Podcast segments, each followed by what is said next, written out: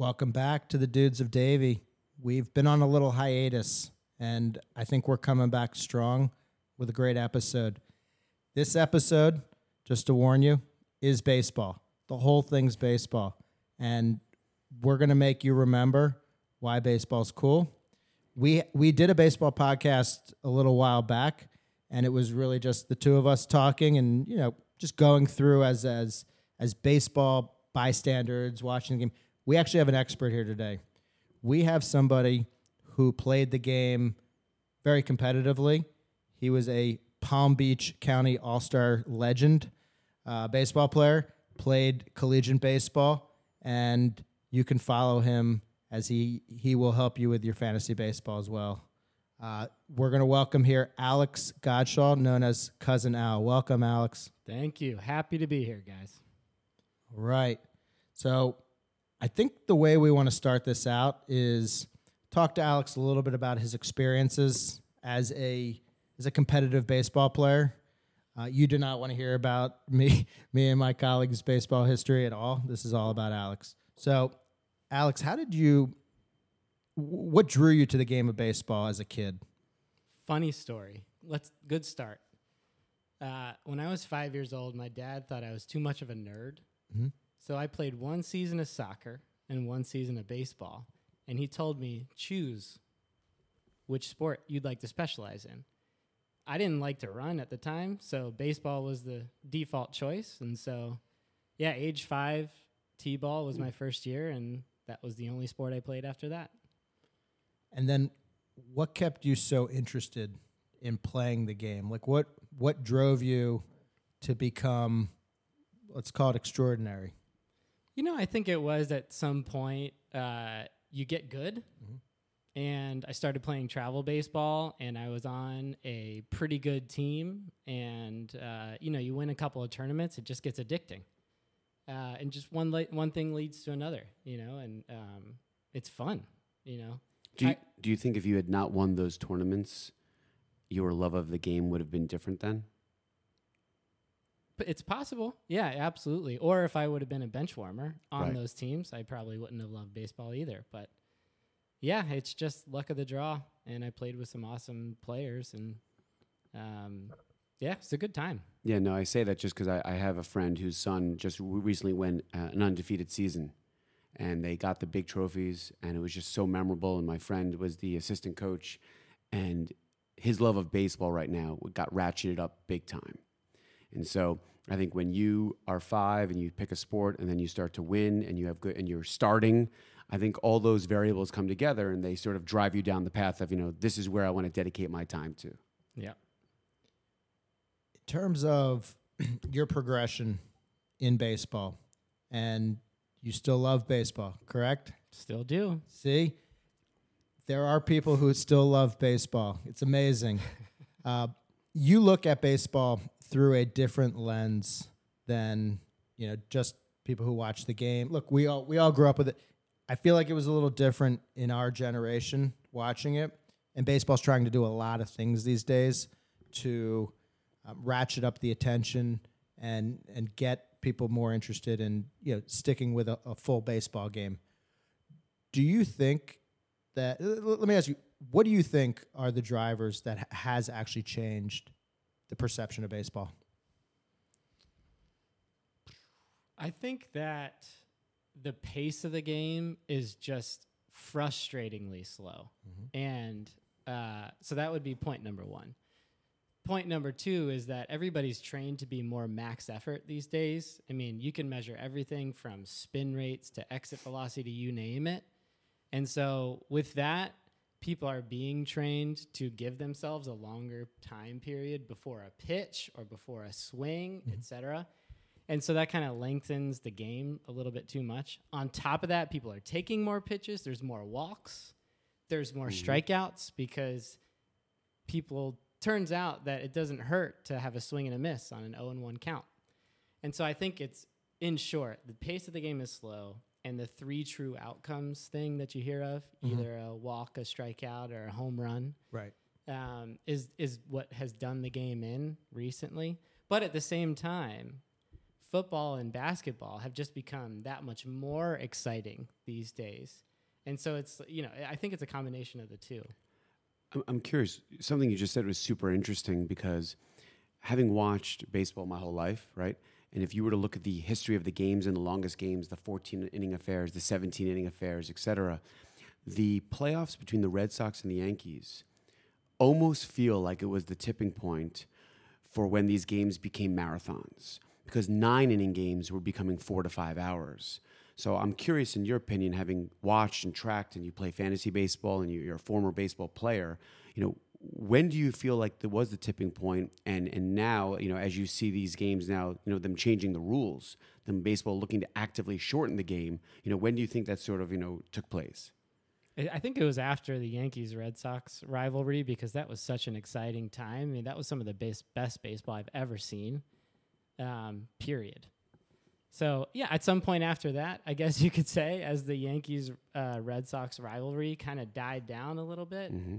I would say that's when you know it happened over time. You know, there wasn't a point where you could say baseball just started sucking. I think it's just been ever since then sort of declining in value every year. Right. I mean, I, think we made the argument that it's it's really just you know you have information so quickly people's attention spans are just you know you can't keep people's attention you know that long in football there's always action basketball there's always scoring um, but it's interesting like even some sports like soccer right maybe there's not that much scoring but people are like into that way more than baseball. So it, I don't think it's the actual scoring. I think it's just more action um, and and just more action that actually intrigues you. That's right. Because yeah. look, baseball is a thinking game, right? And I, look, I don't want to like say that like we've become dumbed down, but it really is. Like if you if like I, I'm not watching baseball as much, but the Phillies, you know, went to the World Series this year, so I'm watching these games and I'm thinking about the strategy and going through. But it's not like that exciting to somebody who's like not like totally into it. Whereas like, look, you can watch a basketball game last night and Steph Curry scores 19 points in six and a half minutes. That's exciting, right? So baseball's done a few things, and I kind of want your take on, you know, what what parts of that you think has will make a difference based on certain things you're seeing maybe in preseason. I think the biggest rule change this year, I'm a huge fan of the rule changes mm. in general. Okay. Um, because it's obvious that baseball needs to make changes to appeal to a younger generation of fans. The biggest rule change by far that's going to make a difference is the rule that the pitcher cannot disengage the rubber more than twice in an at bat. It totally changes the game for base runners. There's going to be so many more stolen base attempts and successful stolen base attempts at that and that's one of the most exciting plays I think to watch, whether you're whether you're on TV or in person. For sure. Way. I think it's a great point. I mean, the first thing I think about is Rickey Henderson. 100%. I, mean, I was I just I grew up watching Rickey Henderson and when he would swipe 40, 50, 60, 70 in a season, first of all, it would change your attention while you're watching the game because something was happening other than the pitcher and the hitter like going through this like dance of who's going to take more time. Right. I, I mean, I think back to the players that come to my mind as a kid were like Rickey Henderson in terms of just stolen bases and home runs. Like that's exciting, right? Um, but when there's like this strategy, and look, it, look, that's part of the game. The strategy where it's like this unspoken strategy between the pitcher and the catcher and the hitter, and somebody's you know going out of the box and you know doing whatever. I get it, what's going on, but it, it doesn't translate. So what what other things do you see from the rule changes that have um, you think will help? I mean, just the pitch clock, I think, is helpful. I will say that I went to a spring training game this year and I felt somewhat overwhelmed with the pace of play. Like, as an in person observer, I watched baseball differently than most people do, to be fair. Well, I watch it, which is different than most people. Right. right. Uh, but good start. I, I, will say that I was wa- you you watch the game, you put yourself in the position of the batter who's in the box or the pitcher that's on the mound, and I'm I'm looking at the clock, a little stressed out for these guys, going, I don't know how I'm going to choose what I want to throw or how I can process the last swing of the hitter. Well, the same with the pitcher or the same with the hitter. You know, like what did that guy just throw me? What do I expect to see next time? What do I need to sit on or look for? You, you know, it's just there's a lot going through your head, and when it's in 15 or 20 seconds of time, it goes by really, really quickly. And hmm. so it's I think it's going to be a substantially different game. I really do. So the average game last year was three hours and three minutes. The average spring training game so far has been about two hours and 33 minutes. So it appears that they've shaved 30 minutes off of a game, which to me sounds like uh, almost unbelievable. It is okay. A spring training game, I think, is typically longer than a regular season game because there's more pitching changes. So I mean, th- Right. I would I would expect a regular season game to be even faster because you're going to see guys go six seven innings into the game. There's going to be there's going to be less mid inning pitching changes in the early innings of the game. That Right. makes sense. And look, as as as fathers, Alex, you're you're a new father, Mazel Tov. Thank you. Um, you know, when we take our kids to games, right? We think to ourselves, how long is this game going to be, right? Like baseball could be forever, and like we want to make sure that their attention span is there. I think that will really help get kids more interested in watching these games, be excited to go to the games. They're not just going to be going, you know. I mean, obviously the food, the concessions is important, but I think if you if parents know that the game is going to be most likely two and a half hours instead of three hours and you know 15 minutes that makes a difference. It, it absolutely does. So i think that will help. Um, in terms of you know where the game is now and the and, look we've talked about like the different sports and how the marketing in the sports matters too. Do you think what do you think baseball could do differently from a marketing standpoint because clearly the nfl is, and the nba are doing unbelievable jobs um, they like own days of the week. The NFL. Uh, what What do you think baseball could do in terms? Like, do you think they need to like really market their players better? I, so I don't know the technicalities, but I know that MLB Advanced Media owns the actual content. Like if you want to watch a video highlight of a game, it's it's licensed by MLB Advanced Media. And so you see a lot less highlights on social media than you do for the NBA or the NFL for It's a really interesting point. Um, and so I think that right there kind of shows you that baseball is still a little old school in terms of the mentality of the league. Right. To be fair, it's a very old league, so you'd expect that. But I think that for sure. Otherwise, it's a cultural thing for me.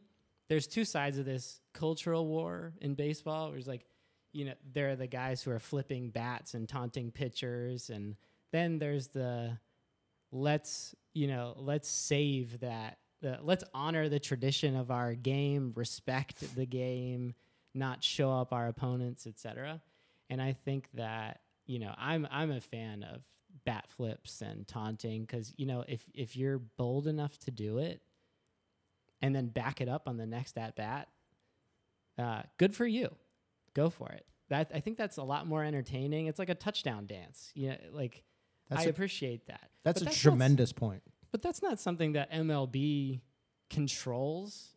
You know, like if I if I were running Major League Baseball, I would probably police the uh, the the situation where someone shows you up and then you throw at them the next time. I think I would police that a little less because that's entertaining in, in and of itself too. And if you're bold enough to put a runner on base, go f- to prove a point, go for it.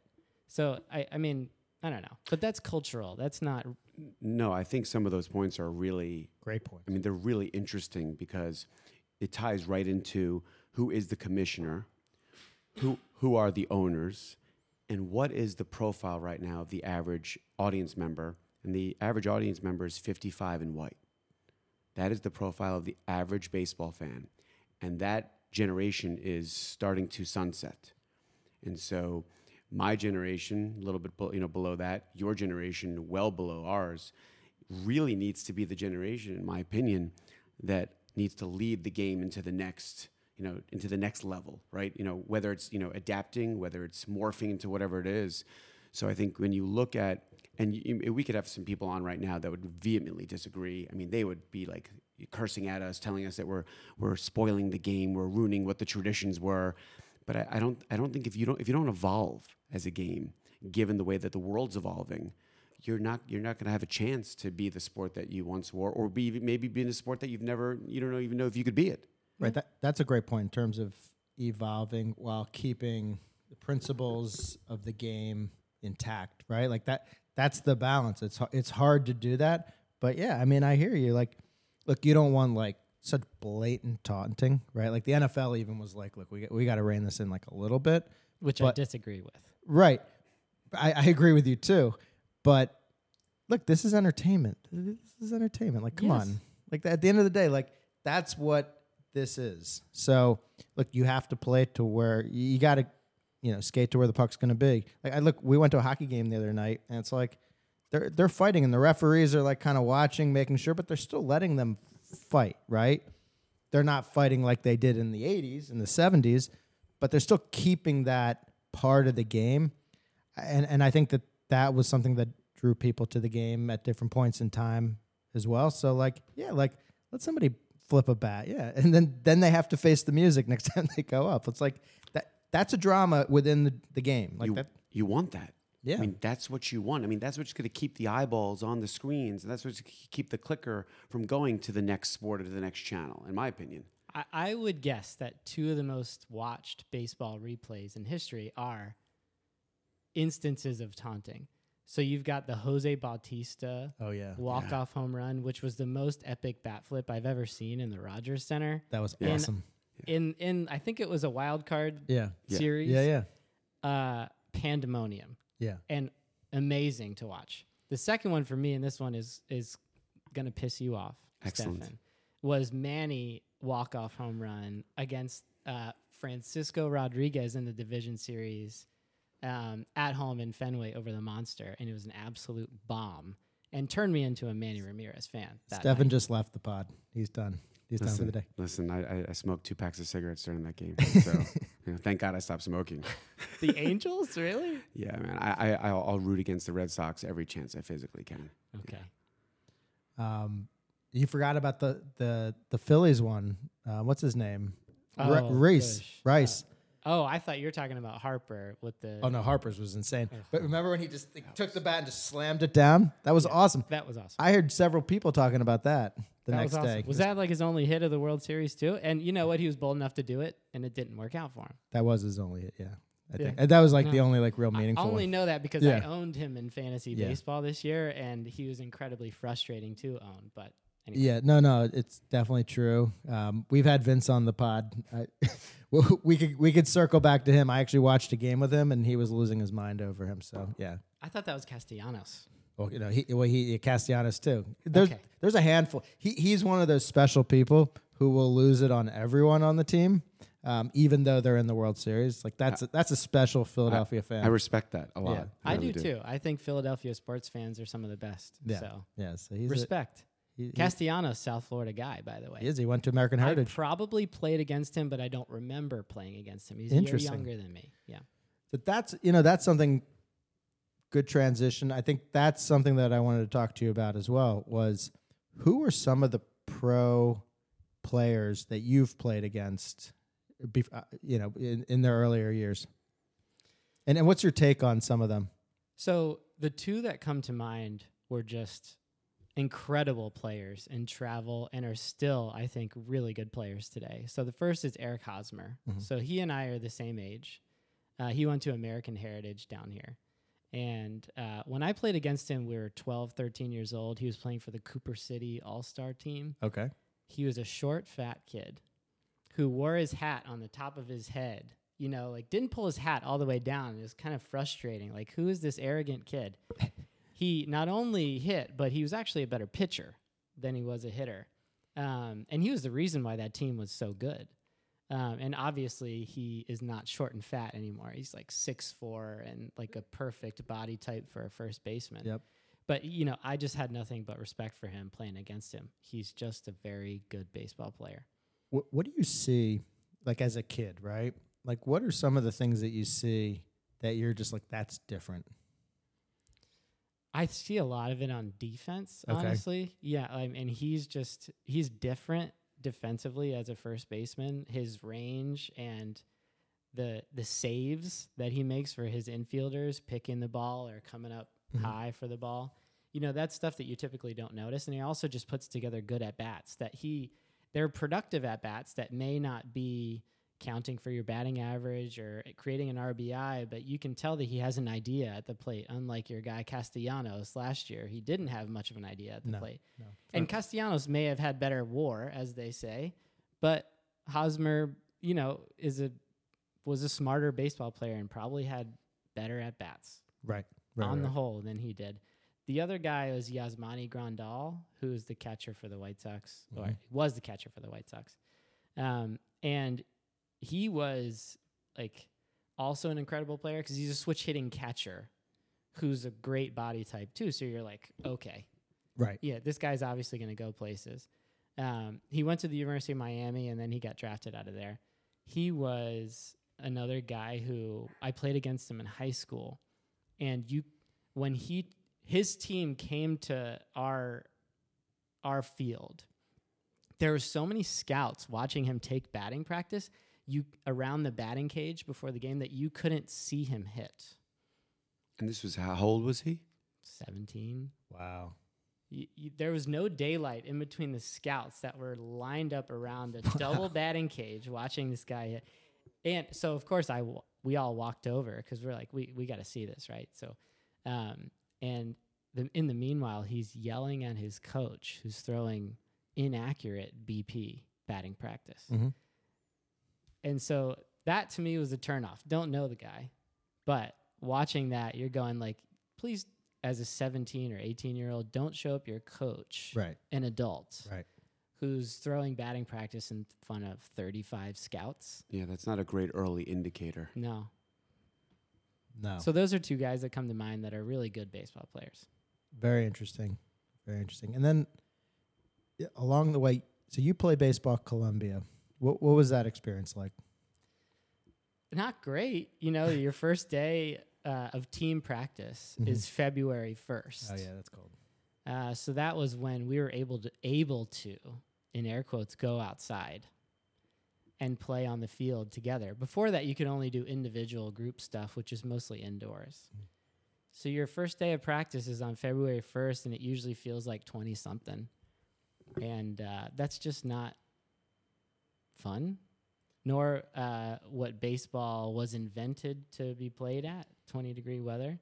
You don't want to take a swing uh, because if you get jammed, it's gonna hurt. Oh yeah, yeah. Uh, so I that's why I became such a good bunter in college because I just preferred to bunt over, over really funny. jammed on an inside fastball from our left-handed throwing coach who just loved to dominate our hitters. Um, anyway, it it uh, and to top it off, the if you watch college baseball these days, SEC baseball is just oh yeah. it's It's like, ma- it's like Major League. it's it's it is like major league and they have better fan bases than pretty much any minor league team out Mhm. there period they play friday saturday sunday games so you throw your best guy on friday night and you see the two aces go off against each other on a friday night for an in-conference matchup and and saturday and sunday are like you know just as exciting day games everybody's coming out and drinking and tailgating before the game and all that kind of stuff it's incredible the Ivy League's not like that. I'll just tell you. you play two double headers Saturday, Sunday because you don't want to play on a school day, No- right? Right, right. So you you we played uh, a nine inning game and a seven inning game on Saturday, and a nine inning game and a seven inning game on Sunday, and it's just not fun when you got to get back on Sunday night and go to class the next day. Right. That's not fun Um, at all. Would you practice every day? Yeah, of course. Yeah, I mean, Monday's usually your off day, but. Uh, And then you're back at it Tuesday to Sunday. You're back at it Tuesday. It's like an early morning lift. You're up at six. I mean, the commitment is significant. So, I mean, you obviously have to pass on a lot of other things in order to want to be a member of the team. Yeah, yeah. You sacrifice GPA for sure to be an athlete there. I wasn't even thinking GPA. I mean, sure, GPA. I'm talking about just general life, like Oh. friends and God, you know family events and all that type of stuff. yeah, yeah. I We- mean, it's a it's it's a commitment, but at I mean, at that point, I've been making my that commitment my whole life. It didn't feel too much different. Loo- looking back, like w- would you trade it at all? Are you, I, you're it's it, it's it's a magical experience, right? To be able to do that. Yeah, I mean, I think by that point I knew I wasn't going to get drafted. I Right. had made the decision that I didn't even want to hope for it. Mhm. Uh, I was committing to my career as any like reasonable person in that scenario would Right. do. Many of my teammates didn't do. Um, but yeah, at that point it's fun because I know I'm done. Right. That's Right. it. Right. Right. You know, That's a good point. but leading up to that, it's you know it's competitive and a grind and um, competitive. When I say competitive, I mean within a team. You're battling for a starting position and constantly jockeying with your teammates who are your friends Right. for playing time. Mm-hmm. And unless you're you know one of the three or four best players on the team, nobody's safe. Right. Uh, and so it's stressful. It's taxing. Did any of Um, your teammates make it to the major leagues? in at Columbia. Yeah. No, not in the major leagues. A couple of guys got drafted, Okay. um, but nobody made it to the major leagues.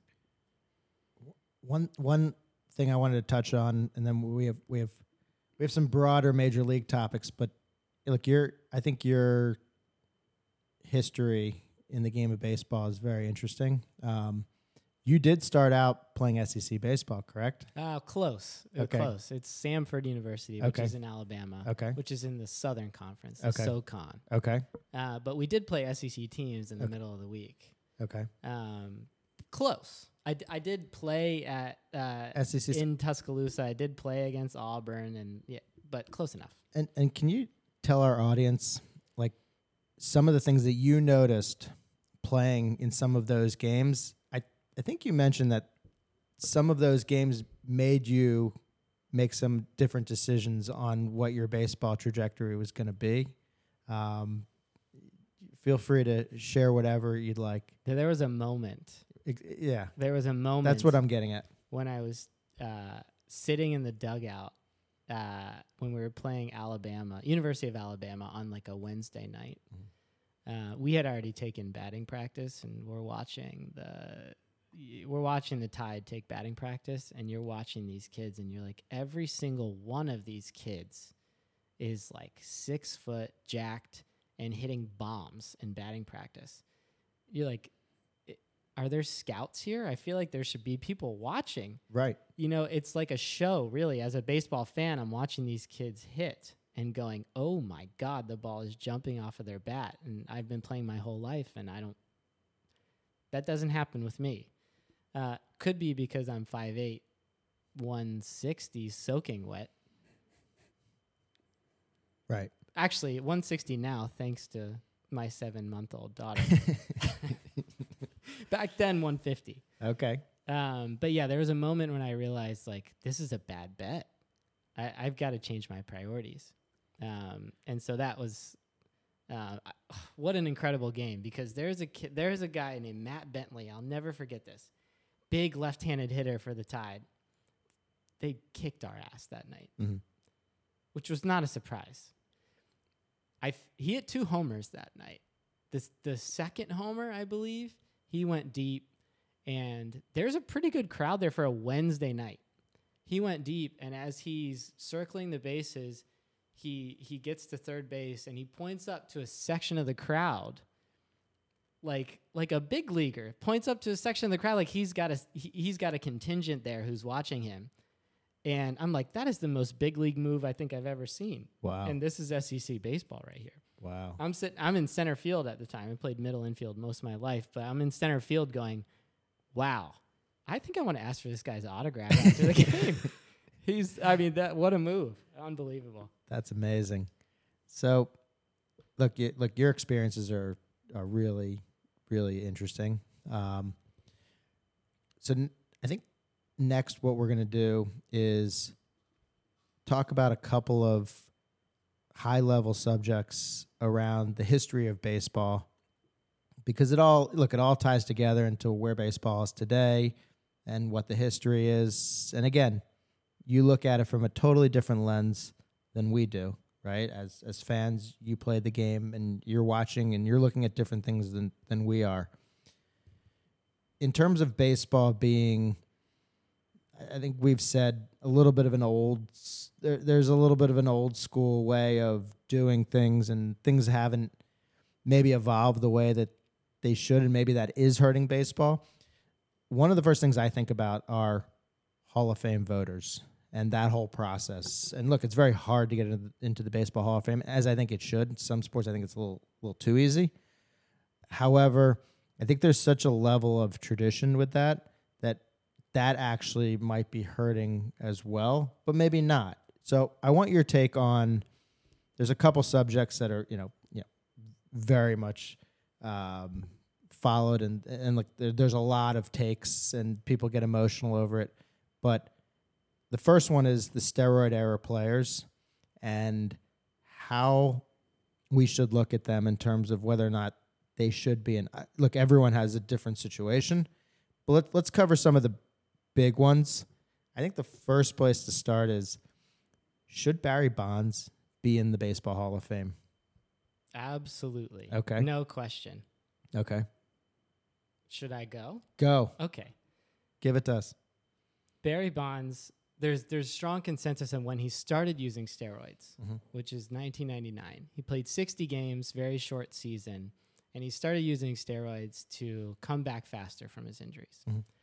So let's just take his career pre 1999. 290 career average, over 400 home runs, and nearly 500 stolen bases. Right. Who cares Right. what Right. happened after that? Right. Let- let's- NL MVP. say- Let's say three MVPs. Three MVPs. right, right. Three MVPs. Right, right. Three MVPs. Um, let's say he just retired right then and there and But- didn't become the most dominant baseball player in baseball history after that. Right. This no question a Hall of Famer. I don't care what he does after the fact. That resume alone. That resume alone is unanimous. I mean, like, Right. who do you elect? Barry Bonds, pre 1999, or Ken Griffey Jr.? Like, who's more of a slam dunk for you? Like, based on the stats kinda alone. close. It's right? close. That, It's that- close. That's my point. It's It's close. close. close. Right. And Ken Griffey Jr. is he he's was he unanimous? It was he he got the most votes I think ever. I don't think there have been that many unanimous. I think there's only one. Rivera. Yeah. Rivera, right, right. Griffey was close. I think he was 98. He was 90 close. And 99%, Jeter had one guy who voted against him, right? Right. Yeah. Probably is from Boston. which is which ridiculous. makes sense. Uh, curious on the subject of these steroid players, and we're going to go through a few more. Would love to, and again, th- th- there's a real age difference between us, but would love to get your perspective on if those players had not been banned, and those players had gotten into the Hall of Fame, give or take when they should have. Do you think the trajectory of baseball would not have gone down and would have maybe continued ascending, right? So the steroid era is more, is really described more as a this was a an odd enhancement, but we're not going to look at it as it crippled the game. We're going to support Bonds, and there's going to be two or three other players we're going to name. We're going to support their efforts to get into the Hall of Fame because they've just been such incredible people and players for the game. Does that take maybe my generation and maybe the one in between me and you and just maybe give it more inertia and momentum towards no baseball's great baseball's still great and that summer between sosa and McGwire and all of the things that mm. were so good seem to get so tainted Yeah. quickly Yeah. I think you got a point. I will say when you first started talking, I'm like, no, I don't think so. I think, but you're right that the summer of, boy, was that 99, I think so. 98, maybe? Of Ninety- McGwire and 98 Sosa. sounds like 98. Yeah. McGwire and Sosa, which is one of the most exciting times Unbelievable. I mean, I remember watching uh, the game where McGwire hit 62, and my dad looks at me and goes, "Remember this." You know, right it gives me chills thinking about it Yeah. because yeah um, it was so un. I I mean, it was so unprecedented what both of these guys were doing at the same time. every bar You know, the narrative then from baseball journalists was like, y- "Baseball's back," right? And I think that From the, the nar- strike. I think that the narrative changed a lot R- from the strike, which The is 90 the 94, 94. which Right. is four years late. You know, I mean, Right. it's, it was a late bounce back, I guess Right. you would say. Right. Um, but yeah, I think there's something to like the narrative about a sport, and baseball certainly struggles from a tough narrative nowadays too, but I think it, I think it hurt. I, I really do, because it's not fun to watch on TV anyway. I don't even love to watch baseball on TV. I don't. Right. Right. If I Right. don't, then this, Right, there's. that's- Can you imagine? Right. That, that's a whole nother thing. I think I like it more now. okay. Guess I'll let you know after the season if I like it. Mm-hmm. Um, but being at a game in person is fun, regardless of the speed of the game and whatever. For me, I mean, uh, Because very often it's about who you're going with too. That's what baseball used to. That's what baseball affords you is the opportunity to catch up with somebody while being engaged in the game. And I don't. And I wonder if the, you know that that'll continue, but instead of three hours and twenty minutes, it'll be two hours and fifteen or twenty minutes, which I think will be actually, hopefully, it'll be great as an incentive to get people to come back to the Yeah. to the stadium. though an NFL game is longer, right? So we can go into that a little bit later on, but an NFL game is longer than it's ever been. And the amount of people doing fantasy football is the highest it's ever been. and the and the amount of people now gambling on pro football is the highest it's ever been. So you could really dip into certain buckets and say games are longer, need to figure that out. But the amount of money being wagered and the amount of people like eyeballs now because of fantasy are much greater. For sure.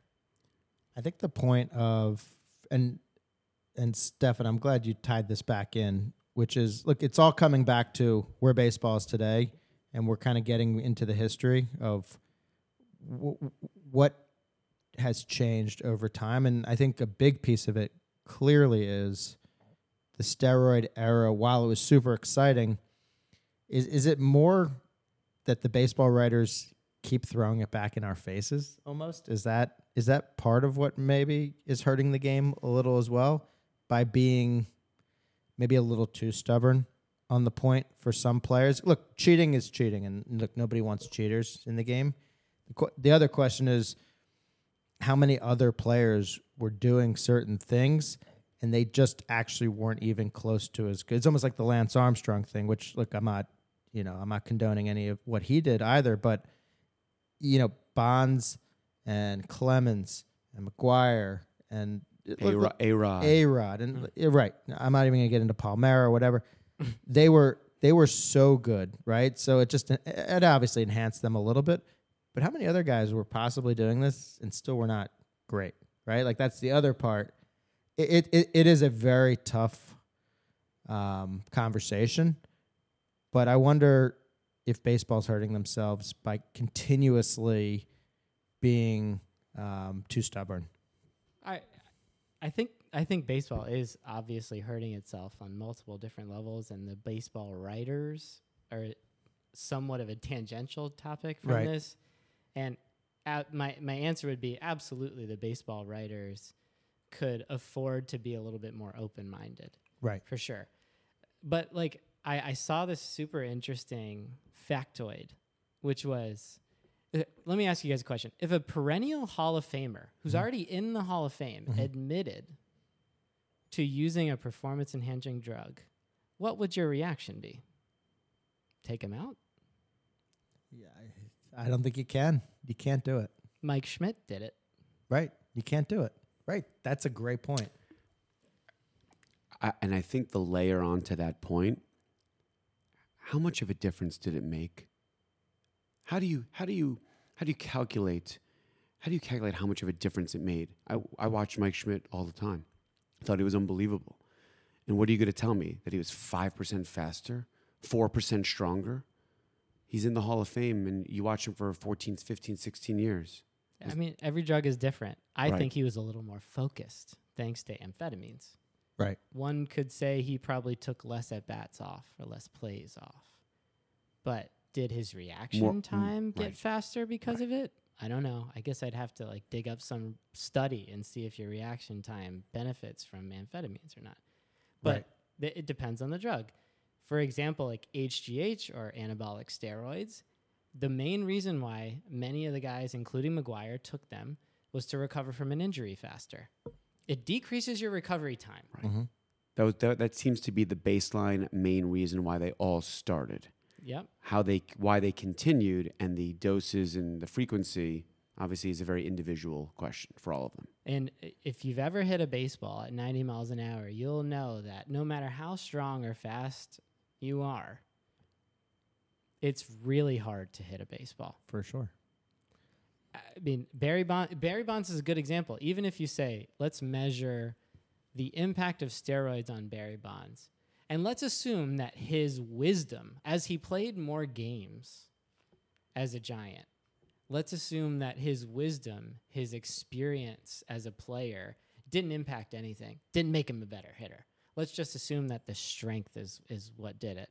You know, he he he was what 20 percent better, twenty five percent better, but I don't. My point is, I don't buy that. That's all it was with Bonds.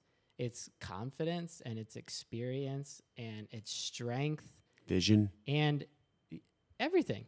It it is, and it's also you know it probably kept him out of the training room more often than otherwise. And That- so I think just his sample size is a little bit bigger after steroids because he was healthy. Right, healthy is an important thing here, right?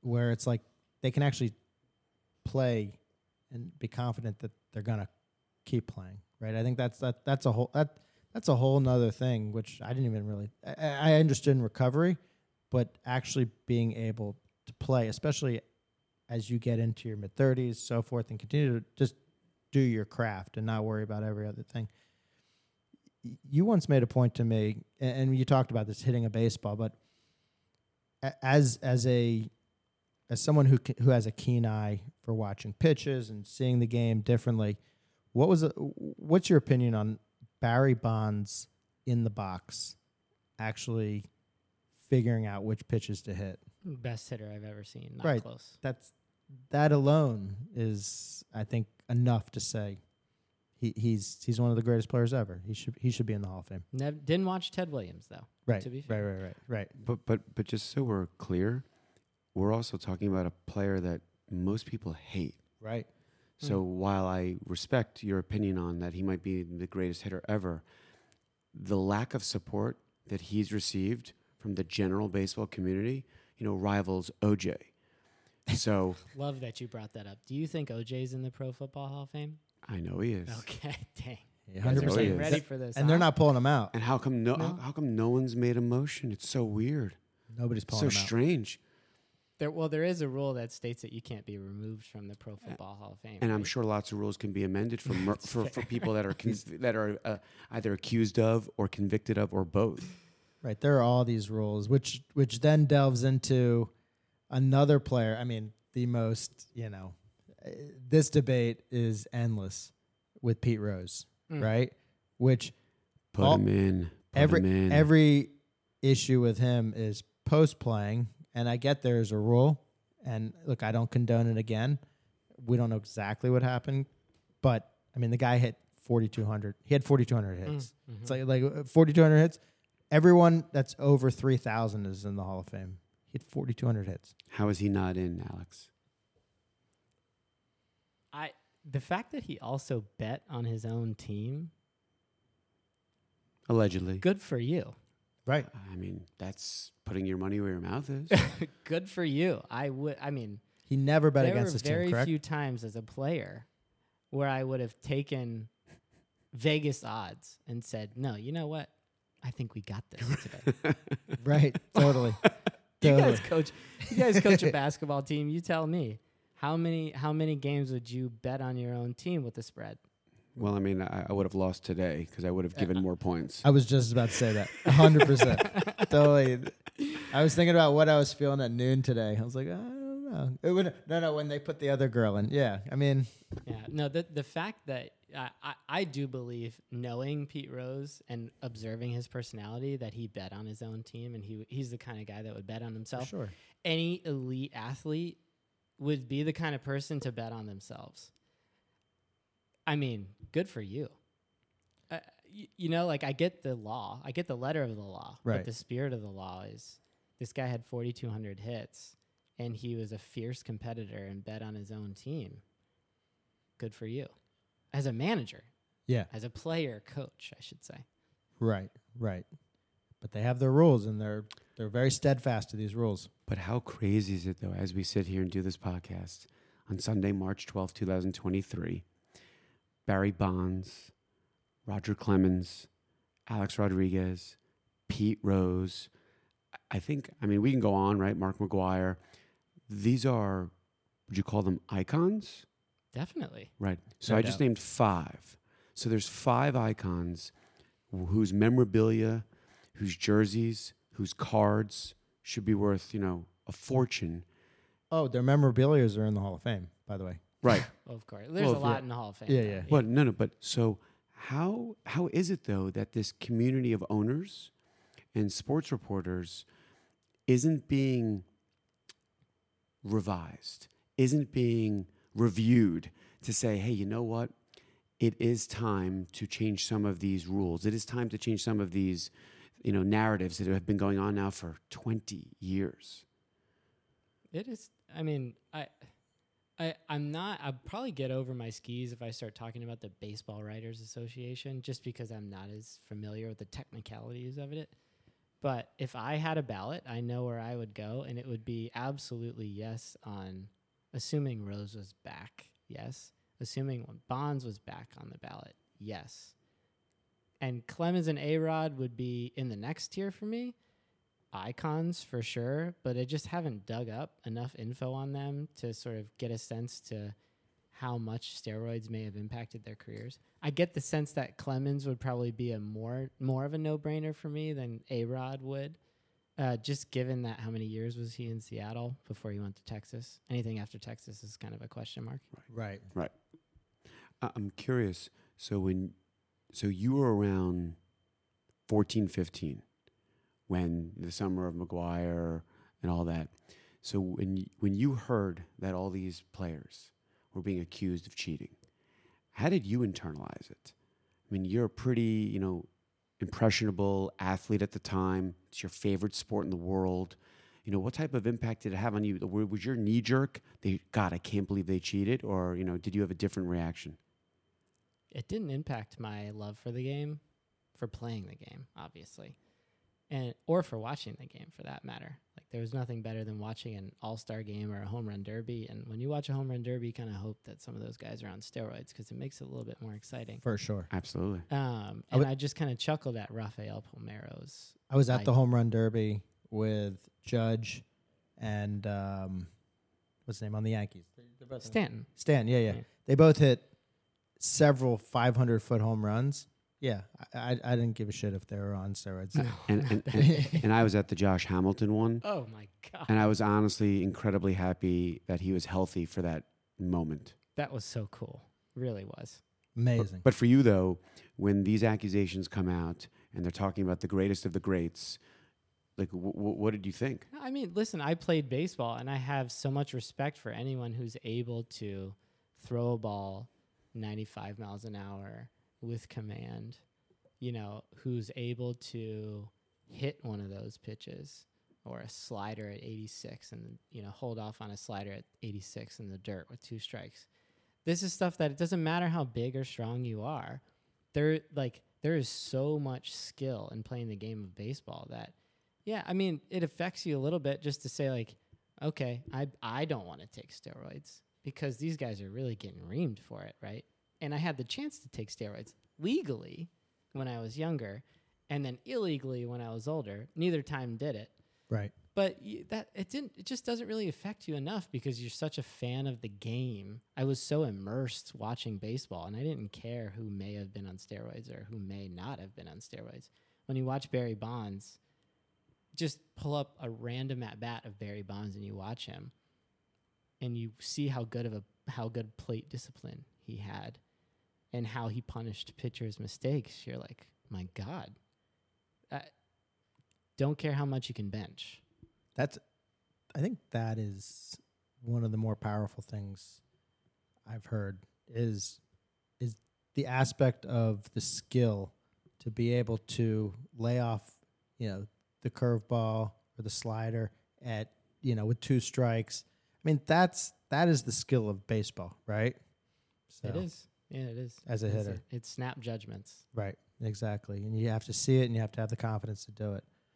So to transition to something that's a little interesting right now is the Savannah Bananas. Ooh, right? Good. So I, so I wanted to throw that in because people seem to be really interested in this. And I watched a game, and my kids watched it, and we all loved it, and it was hysterical, and it was really like entertaining. I'm not. I'm Thanks not. for the invite. Yeah, absolutely. I'm. I'm not thinking that Major League Baseball needs to go anywhere near that, Mm. but it really isn't. it- wh- What's your take on this whole situation, and and what maybe Major League Baseball can learn from them? Well, some of the cultural comments that I made before about bat flips and walk up songs and dancing on the field and all that kind of stuff that you see. That's Personality. personality in the game. It's not a rule change. Right. Right. Cool. I hope the It's got- MLB uses it as inspiration. It's got to be relatable. I think MLB should immediately form a partnership of sorts and start to figure out how to maybe get a Savannah Bananas team in every city. I mean, wouldn't that be great for the kids? Wouldn't that be great for families to draw them back in, charge less? Maybe they play first, maybe they play after. Y- Or that's- have a bananas team play, awesome play a major league team like every once in a while and just like to see how fun that is. Get Globe, globe, kicked. Globetrotter it. Yeah, make make Yeah. it relatable. Yeah. Make it make it authentic. I, that's a great idea, though. Like the minor league stadiums all around the world, that when the team is traveling, there's no game there. Right. I mean, I That's will- a no-brainer. I will That's- tell you that they came to West Palm and we were traveling, we were out of town. I was mm. so bummed. Mm. And I had showed my kids that eight minute clip that like it's like the story of how they all got started. There was zero money, husband and wife, all that stuff. It's a story that resonates with everybody. It's a super fun experience. And everybody keeps on talking about it. It's all about the experience, the experience, right? You know, everybody wants an incredible experience. I mean, baseball is such an old, awesome sport that they're attempting to revive with these rule changes. They're attempting to, you know, try and you know catch up to some of these other major league sports that are you know that have already gotten there. I don't know. I think the Savannah Bananas would definitely be a, a sort of a low hanging fruit, no pun intended, to uh, to to boost uh, you know audience interaction and, and interest. I think that's right. I mean, I think that the the fundamental change is the you win an inning, and it doesn't matter how much you win an inning by. That's really intriguing, and that's completely breaking the fundamentals of baseball. And so, you know, on that point, I would say I wouldn't do it. You know, if I were Major League Baseball, I wouldn't do it because I have too much. I have too much history to protect. That to me breaks the integrity of the game as it was when Ted Williams and Babe Ruth played. Um, but you know, a fan catching a foul ball is kind of honestly immaterial and funny, and It gets the fans engaged. And like, it is. you know, top 10 plays would be that much more exciting to watch on Sports Center if the catch by the dad who's holding the baby with one hand and bare hands it with the other hand actually meant something. That'd Yeah. be, you know, that that's kind of funny. It is. It's great. I love the the side lying uh, interview. Oh my god! They lie down ne- and they spoon. That was the funniest thing I've ever seen. Um, the, you made a good point. It- baseball has to weave in keeping the integrity of the game while still evolving and learning. Savannah Bananas, yeah, I, I, baseball's never going in that that full direction. There's a couple little things possibly that they could learn, right? You, you got to evolve. So I think we covered a lot in baseball. Is there anything else you guys think we should we should hit on? The only thing I was curious to get your opinion on because we talked about sort of cheating in a vacuum with steroids and performance enhancing drugs. What was your reaction and thoughts to the type of cheating that the Houston Astros were found guilty of? Oh, Obviously, having stolen a championship from my Yankees, Oh it hurt a little bit extra. So I was curious to get your uh, reaction to that. more appalling than the steroid scandal. Significantly, though, right? Exactly, Yes, significantly more. Right. Right. Yeah, yeah. Um, and and probably more than Pete Rose too. I, I agree. because it because it was with a camera though. Right. But, but like but if you're good if you're a good savvy baseball player, you're stealing signs all day, all the time. right? I mean that's Right, That's part of the Part of the gamesmanship. game. right. It's it's part gamesmanship. of gamesmanship. Right. Exactly. But using a camera to steal signs is ridiculous, and the way that they did it, banging on a trash can, just. Ugh. and the fact that It's that's- unbelievable. and the fact that people in leadership positions were overseeing it. It wasn't just the players, right? Manager, assistant manager, coach. So I was curious to see. Yeah, I mean, I, I agree with you. To me, that was much more appalling than when I found out, you know, McGwire was taking some drug to make him hit, you know, five extra home runs. Yeah, you know, I'm wondering who like. Now we got on this point on steroids, and now we're talking about the Astro scandal. It just makes me think: What's the equivalent? What's the physical equivalent of knowing what pitch is coming? How, like, how much of an advantage do you have to have from steroids, from being bigger, faster, or stronger, to know that the guy's going to throw you a fastball up Right. on this count? I mean, it it's a rhetorical question because it's Right. not close. But at that level, the margin of the margin is so small at that level that every little advantage, I would have to believe, makes a huge difference. Especially, like, I mean, if, if you know what's coming in a, in a game that's so strategic like baseball, that that I would think, again, I, I don't have much, you know, actual baseball experience, that that would probably be more important than being a little bit stronger. yeah, there are very few pitchers that the going back to Mariano Rivera that you know what's coming and you still can't hit his cutter. There are very few pitchers in the game today. I mean, even a Cy Young winner like Alcantara or Verlander. Verlander. I mean, if you know he's going to ride that fastball up, You're going to be ready. you're going to be ready. You'd be Yeah, ready. exactly. So that take some of that fear away from who it is. that's next exactly. level cheating for sure. That's interesting. The Astros pr- would probably argue, yeah, but we still we still fucking won this year. So They did. Good Uh, for them. they yeah. did. I, I look, and maybe th- maybe that was motivation. Wi- with some of the players that I guess you know should have been suspended for life, depending on the way we view right steroids suspended for life out of the Hall of Fame. So if Altuve and name the uh, Correa, if they were a part of it, shouldn't they have been banned for life? I mean, I think Cora definitely should have been banned for life. right. I mean, th- I cannot Beltran believe probably too. how are these two individuals back in Yeah. baseball? Yeah, it's a good It's really, I mean, who's who's running the asylum? I don't know if I don't. I don't think that the baseball. I don't think that the players themselves can be held accountable, but I think the coaches should and can. okay, I'll meet you in the middle there. And Cora is definitely Right. Bad, bad is a bad guy. that's a bad actor. He's a bad actor. Yeah, right. Agree. It's not congruent. That's that's the thing that it's it's not you know, it's not standardized in any way. I mean, I guess the NFL isn't either. Nothing's perfect. Um, but anyway, I think we touched on a lot that is you know, things that we love about baseball, things that they could do better, things they can draw upon. I, Alex, I really we we both really appreciate your insights. Really helpful. You brought up some really great points that on the spot made me think, wow, I'd never thought about that. But that you know, we we appreciate and we we knew that you would uh, you would come through with some of these these points. Can we ask for a World Series prediction? Braves.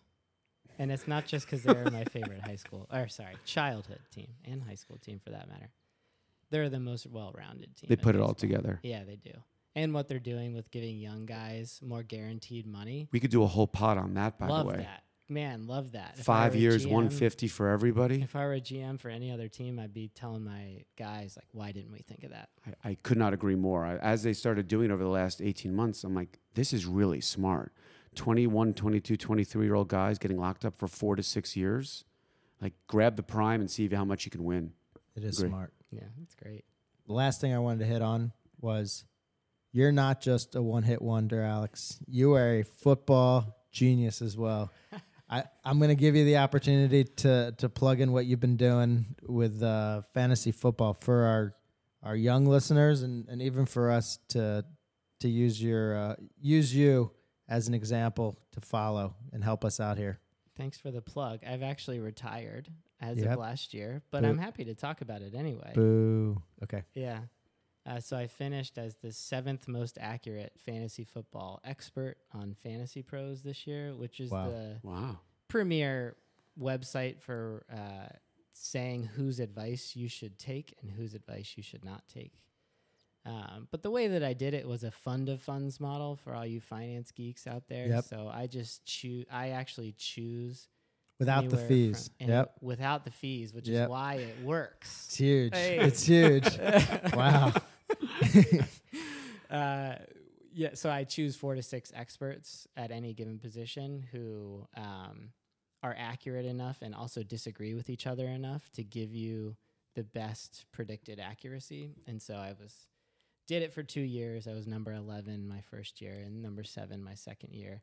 And turns out that it didn't help with my fantasy football personal performance at all, Oh, and added a lot of stress to my life. To be fair, although I'm more than happy to help uh, nephew Brennan Okay. Oh, that'd be you, great. You know, like we for sure he can have my contact information. Excellent. So you're done. Excellent. You're retired. Um, uh, but uh, yeah, I'm For now. retired. I'm For now. retired. Yeah, Yeah. exactly. Okay. A new phase in my life. Okay. So sh- just just baseball.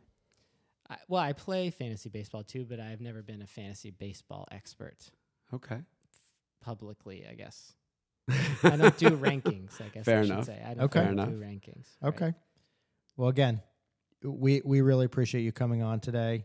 Um, you even came live, which is like wow. On Selection Sunday, by the way. Ooh, Today is Selection Sunday for those of you out there who are like, I can't believe they're doing a baseball podcast on Selection Sunday. Cousin Al is one heck of a guy, and we really appreciate you coming on. thanks again, having thank you. guys. All right. All right. So For the dudes of Davy, Stefan Miller, Lonny Greenberg, thanks so much, and we will see you sooner than later. be well. See you soon.